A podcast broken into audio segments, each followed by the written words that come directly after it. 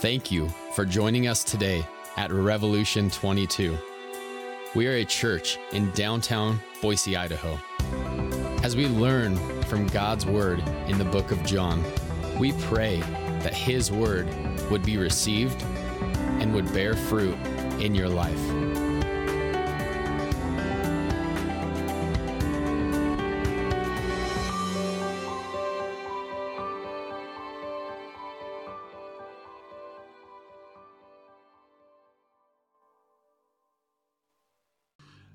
Say standing, we're going to read the scripture here.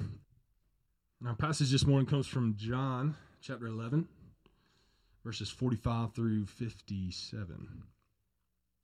It says, Many of the Jews, therefore, who had come with Mary and had seen with, uh, what he had done, believed in him.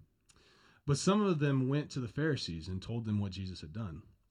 So the chief priests and the Pharisees gathered the council and said, What are we to do? For this man performs many signs.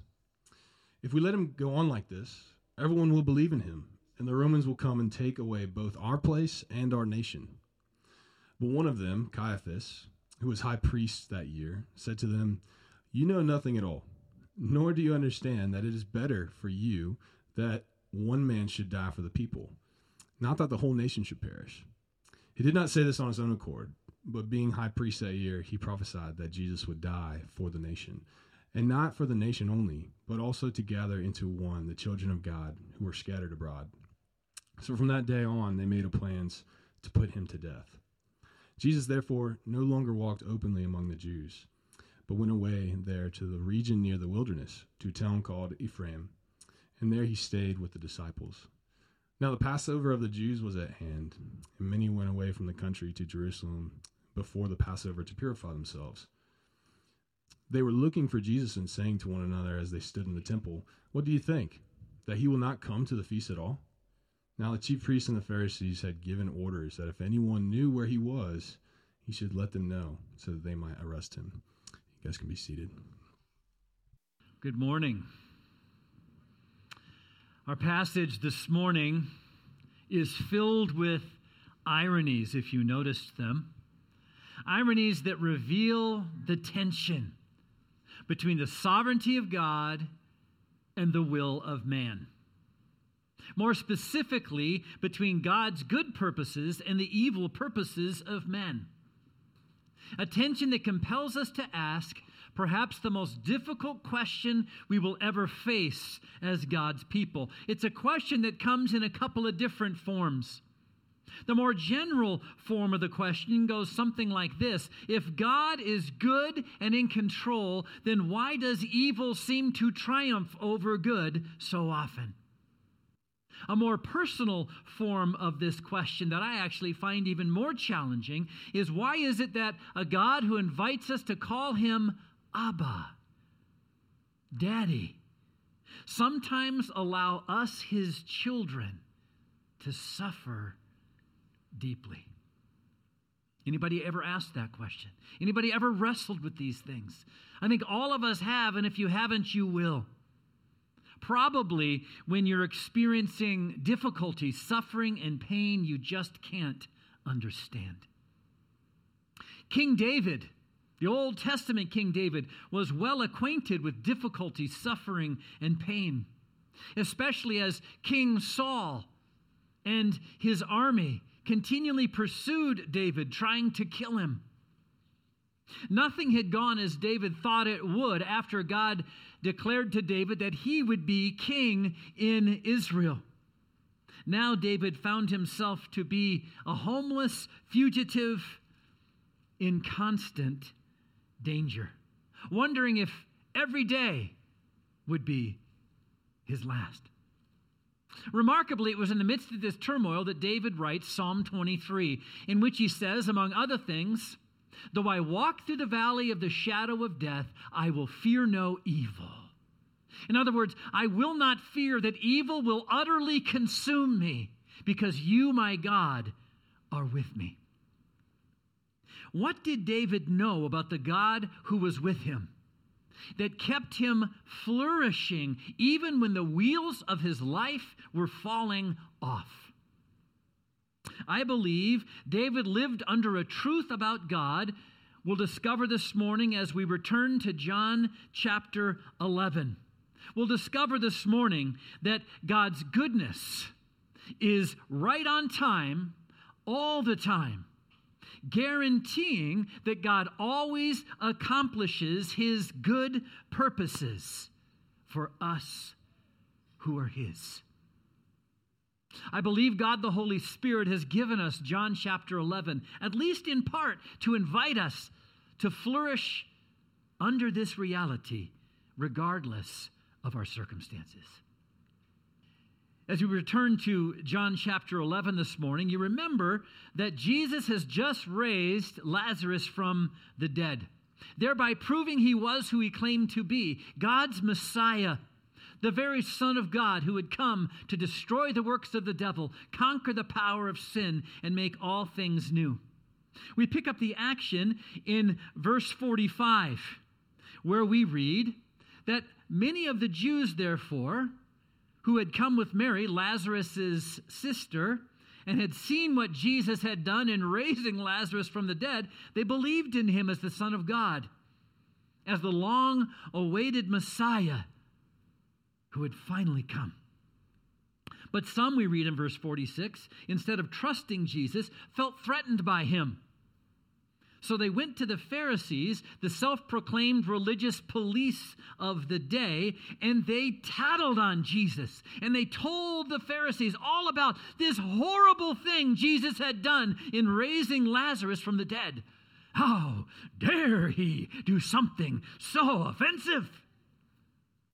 Their hardness of heart toward the one who had just proven he's the source of life itself is stunning until we recall the words of Jesus in John chapter 6, where we, he reminded us that until God captured our hearts, opened our eyes, granted us faith, and made us his, we were just as hard hearted toward the things of God as the Jews were that day following the example of their mentors, we see in verse 47 the chief priests and the Pharisees, who, upon hearing Jesus had raised Lazarus from the dead, instead of rejoicing, that God's Messiah had finally come, the one whom they had claimed to be waiting for had finally come. Instead, the Jewish leaders gathered together the council, referring to the Sanhedrin a religious society made up of, I should say, a religious slash legal society made up of Pharisees, Sadducees, and chief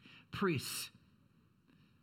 Groups that did not always get along because of some theological differences, but would come together to solve the most crucial issues facing the nation of Israel. This time they gathered out of a shared hatred for Jesus, who, by drawing people to himself, threatened their status as the religious and political elite in the land.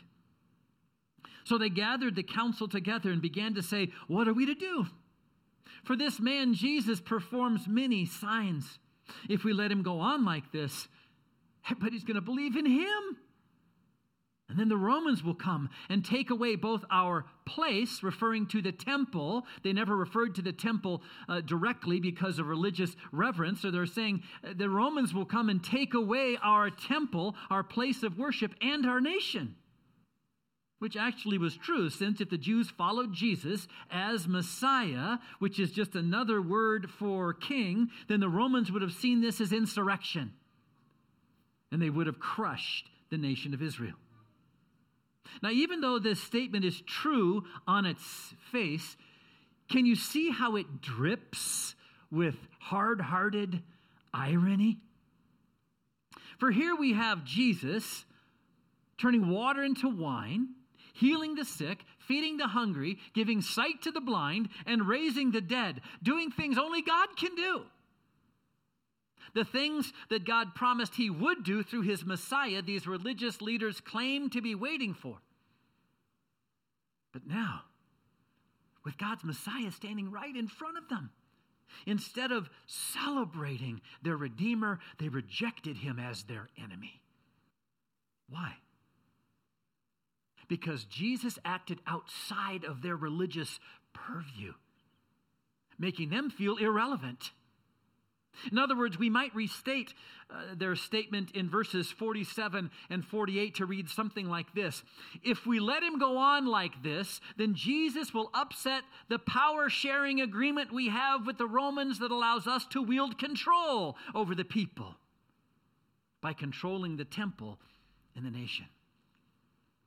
Ironically, Rome would destroy both the temple and the nation less than 40 years later because the leaders rejected God's Messiah and therefore murdered him.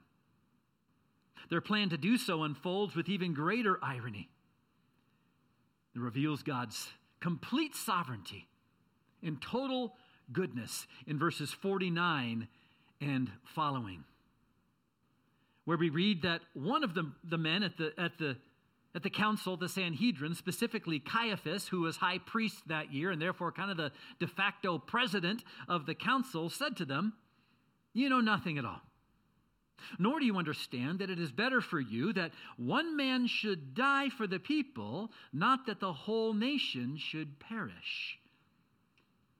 Do you hear the irony in Caiaphas's words? If we were to take his statement at face value, we might think he's proclaiming the gospel. That God so loved the world, he gave his one and only Son, that whoever believes in him should not perish, but have eternal life.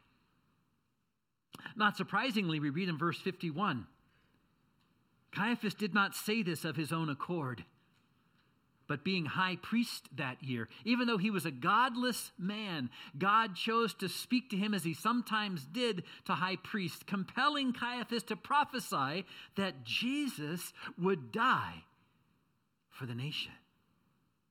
And not for the nation only, but also to gather into one the children of God who are scattered abroad. What a beautiful summary of the gospel that God's Messiah would die a substitutionary death for us to cancel our sin, the sin that separated us from the God who longed to gather us, his people, his children to himself, that we might flourish together in his presence forever. It's amazing that this gospel proclamation came through Caiaphas, isn't it? Who in his hardness of heart twisted this beautiful gospel uh, proclamation into a self serving directive to murder Jesus for his own evil purposes.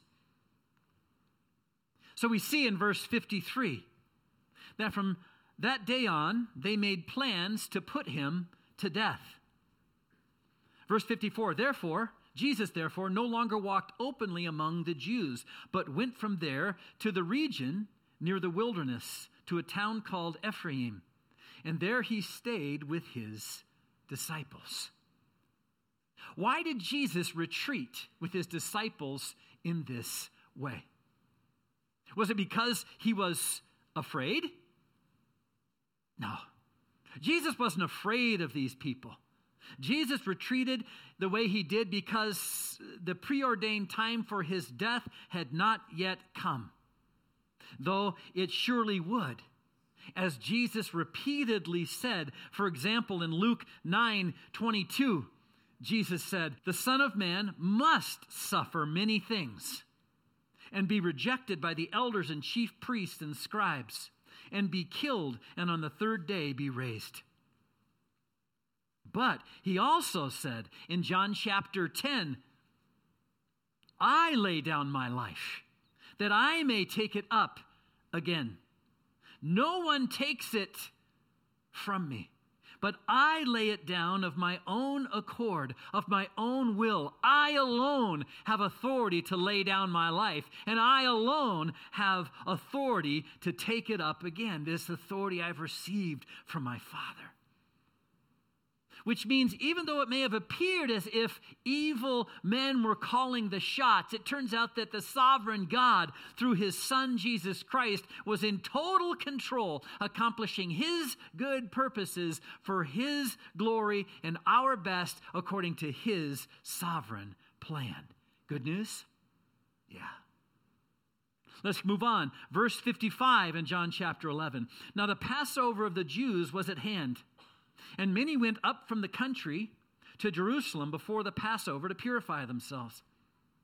They were looking for Jesus and saying to one another as they stood in the temple, huh, Where is he? What do you think?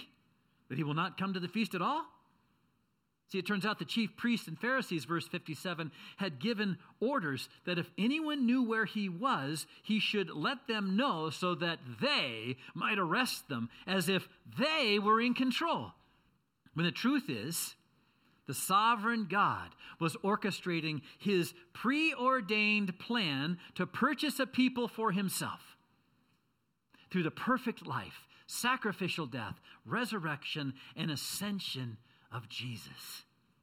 A plan that included the hard hearted rebellion of Caiaphas and the religious leaders, but guaranteed, as we see in Romans 5, verse 6. And I love this reminder that Paul says that God demonstrates his own love toward us in that at just the right time, at exactly the right time. And who decided that time?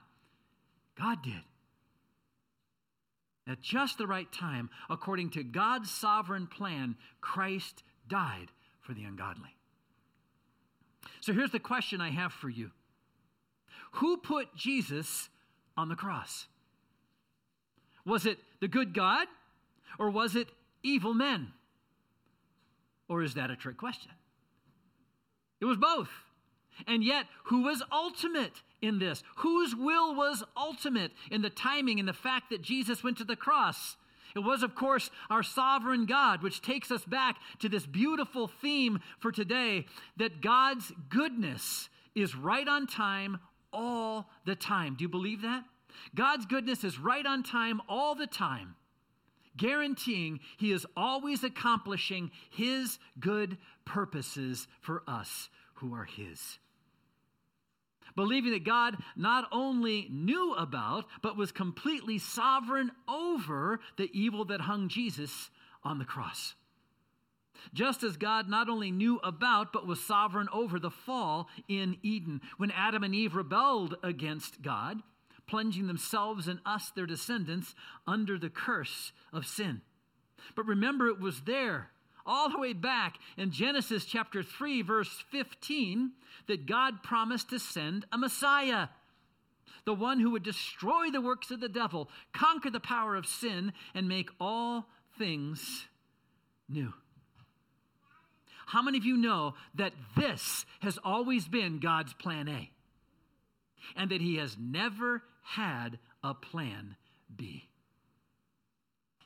And yet, even God's plan A is filled with irony as he used the most evil event, the most evil act in history to conquer evil itself. You do know, don't you, that even though the cross was the greatest and most beautiful act from the, from the perspective of redemption, it was also the, most evil act in history since the greatest and best was murdered by the least and the worst. Also, that God could triumph over evil, as we see in Colossians chapter 2, verse 15. I love this. Here we see that God in Christ at the cross disarmed the rulers and the authorities. Who's he referring to here? The devil and his demons. God disarmed the rulers and the authorities and put them to open shame by triumphing over them in Christ at the cross. And how did he do that? Well, we see in verses 13 and 14 of Colossians.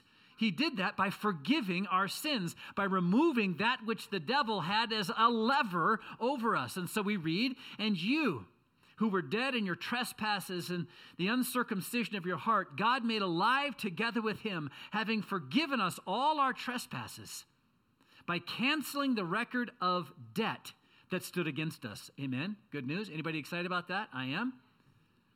I love that. The list of dem- demands, he says, he has taken it out of the way, nailing it to the cross crushing it, removing all the leverage the evil one had over us, thereby making us his. But don't miss this. Don't miss the fact that God used the most evil act in history to conquer evil. itself, just as he used the highest expression of sin in history to conquer sin itself. Now, when I say that, that those who um, eh, uh, nailed Jesus to the cross embodied uh, the highest expression of sin, I'm not saying they're any more sinful than you and me. I'm saying that, that the sin they expressed, though it was the highest expression possible of sin, reflected the sin that's true of me and that once defined me, that once defined us before God made us His by His grace. what I want you to see, don't miss this. God used the most evil act in history to conquer evil, just as he used the highest expression of sin to conquer sin. And I find this to be immensely encouraging because it means that God is sovereign over evil. God is completely sovereign over sin which is not only why he could guarantee that Jesus would go to the cross at just the right time in order to make us his. It means that God is still sovereign over evil and sin in our still fallen world today. Amen? Anybody believe that? Because this is true, we can say with the apostle Paul in Romans 8:28 that God causes all things to work together for good to those who belong to him. Now, notice, he doesn't say that all things are good, does he? No. He says that God, in his complete sovereignty and total goodness, is able to bring capital G goodness for his glory and our best out of all things, including evil things, which is just another way of saying, and again, this is our theme today, that God's goodness is right on time, all the time. Guaranteeing God is always accomplishing his good purposes for us who are his. And I love that. I love that because it means no matter what this broken world throws at me, no matter what evil or suffering I or those I love must face, I know, as Paul says in Romans 8, verse 32, that he who did not spare his own son, but at just the right time, according to his sovereign preordained plan, gave him up for us all. If God did not spare his own son, but gave him up for us all, how will he not also with him graciously give us all things? Paul is arguing here from greater to lesser. He's saying if God has already given us the infinitely valuable gift of his Son, Jesus Christ, to give us eternal life, then surely he will give us everything else we need to flourish in him, regardless of our circumstances. But if you're like me, that can be hard to believe sometimes, especially in the midst of difficulty, suffering, and pain we just don't understand.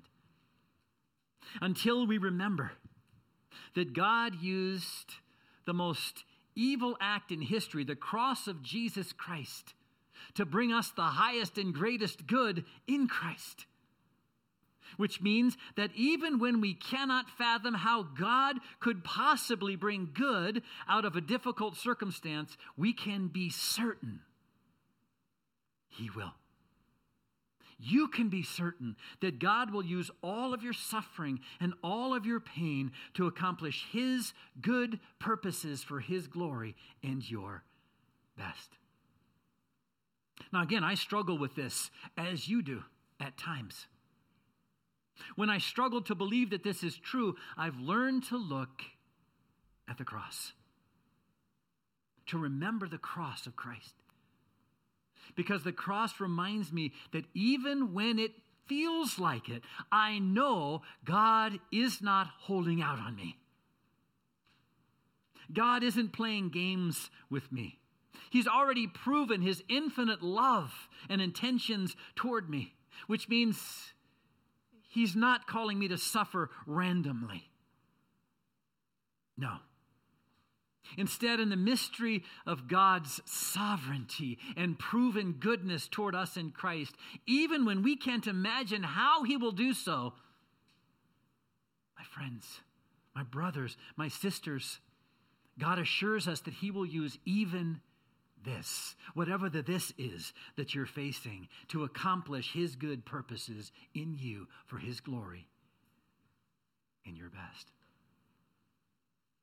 and whatever else he's trying to accomplish in us. And by the way, we may not be able to figure that out. We may never know exactly what God is doing. But you can be sure that in the midst of that difficulty, he wants to draw you closer to himself.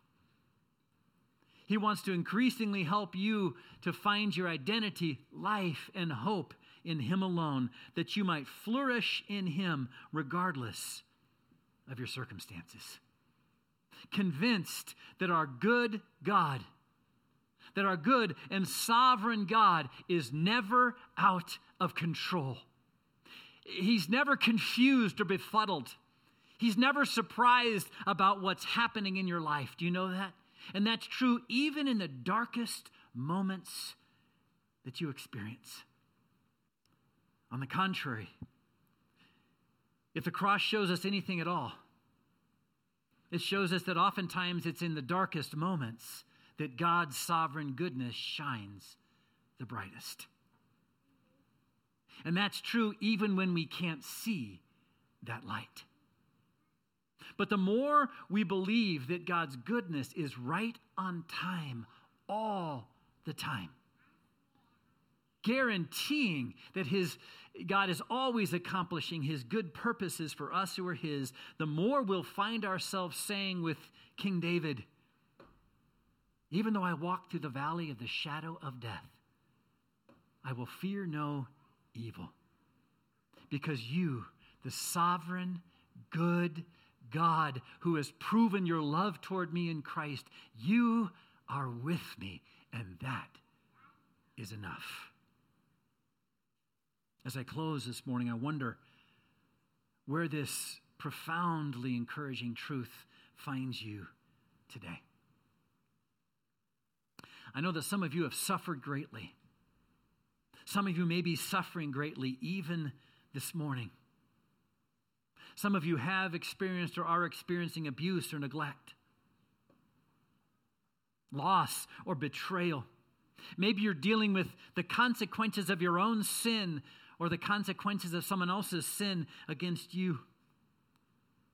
And for some of you, this may have produced a doubt in you that's leading toward despair. Man, maybe you just feel like you're right on the cusp.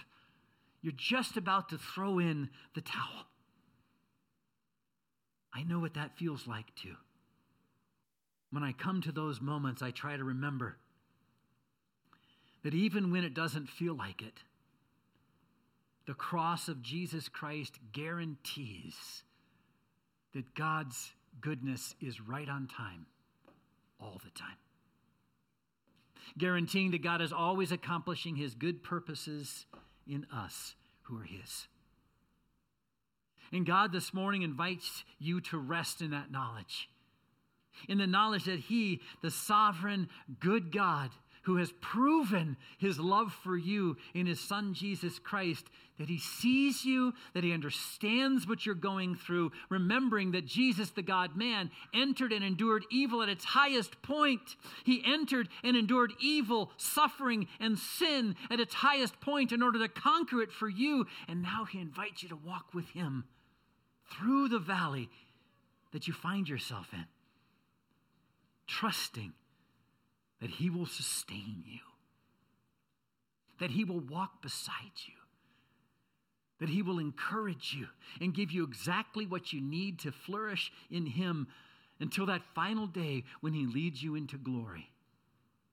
Into that place where there'll be no more suffering, no more brokenness, no more pain, only perfect flourishing with Him. As we prepare for the Lord's Supper, I, I really want to encourage you to to talk to the Lord about what He's saying to you this morning. I know that for some of you this is heavy. I know for some of you you're on the other side of suffering, and so you're able to say, Yep, that's true. But some of you I know are right in the middle of it, and you're not sure it's true. And that's okay to be right where you are. God is not afraid of those emotions. So let's pray together and let's ask God to meet us right where we are to be our sustenance in life in this moment. Our God and Father, we're so grateful for who you are. We're grateful for your infinite goodness. We're grateful for your complete sovereignty, your total control over all things. Were it not for your goodness, we would wonder if you really cared about us sometimes. But we know that in Christ at the cross, you've proven you not only care about us, you've given us your very best to make us yours, that we might flourish in you. And so, God, we come to you this morning, and I want to pray specifically for those who are hurting. For those who are wondering if you are there, God. If you do see them, if you care, if you're at work or if you've forgotten them. Oh, Holy Spirit, would you remind my brother, would you remind my sister that you see him, that you see her, that you've seen them from eternity, that you sent your son Jesus to make them yours, and that you're walking with them even through this valley that feels a lot like death. God, would you remind us this day? that the cross of Jesus Christ proves your good intentions toward us. So that even when we don't know why, it turns out we don't need to know why because we know that you are good, that you are in control, that your goodness is always right on time, all the time, guaranteeing you're always accomplishing your good purposes for us who are yours by your grace. We love you. Help us walk in this grace today in Jesus' name.